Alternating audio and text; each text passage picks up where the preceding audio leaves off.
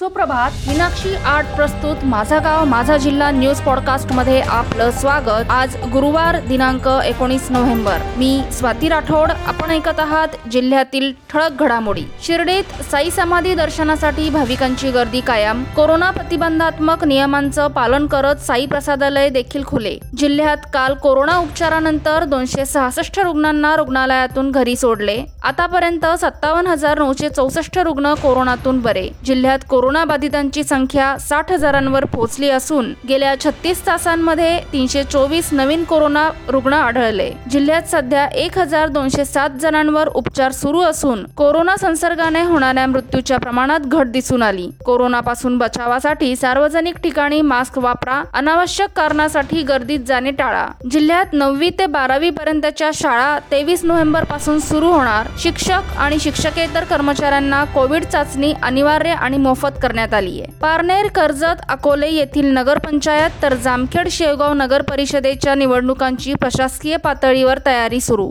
जिल्ह्यातील पाच नगरपालिकांच्या निवडणुकींसाठी भाजपकडून प्रभारींची नियुक्ती माजी खासदार दिलीप गांधी यांना वगळल्यावरून चर्चा. जामखेड तालुक्यातील खरडा दूर क्षेत्र पोलीस चौकीचे कुलूप तोडून आतील फर्निचरची तोडफोड करण्यात आली. श्रीगोंद्यातील साखर कारखान्यात बालकामगाराचा कामगाराचा अपघात गंभीर झालेल्या समीर शेख याचा पुणे येथे उपचारादरम्यान मृत्यू. जिल्ह्यात मतदार याद्यांचा विशेष संक्षिप्त पुनरीक्षण कार्यक्रम जाहीर. नवमतदारांनी नाव नोंदविण्याचे जिल्हाधिकारी यांचे आवाहन. यशवंत सामाजिक प्रतिष्ठानचे अध्यक्ष प्रशांत गडाख यांनी गौरी गडाख यांना दशक्रिया विधीवेळी श्रद्धांजली अर्पण करीत आपल्या भावना व्यक्त केल्या. गौरी प्रशांत गडाख यांच्या स्मृतीनिमित्त सोनईत वाचनालय सुरू करू असा संकल्प यावेळी प्रशांत गडाख यांनी केला. आगामी वर्षभरात हे वाचनालय सुरू होणार. पुढच्या पाडव्याला या वाचनालयाचे लोकार्पण होईल. त्यात गौरी यांच्या आठवणींचा समावेश असेल अशा भावना प्रशांत गडाख यांनी व्यक्त केल्या. शिर्डीसह जिल्ह्यातील सर्व महत्वाची धार्मिक स्थळे पाडव्याच्या मुहूर्तावर दर्शनासाठी खुली झाली. मात्र कोरोनाच्या पार्श्वभूमीवर मंदिरांमध्ये पासष्ट वर्षांवरील व्यक्ती गर्भवती महिला तसेच दहा वर्षांखालील मुलांना प्रवेश नाकारण्यात आलाय. मंदिरांसाठी जिल्हाधिकाऱ्यांनी नियमावली जाहीर केली असून त्याचे पालन करणे अनिवार्य केले.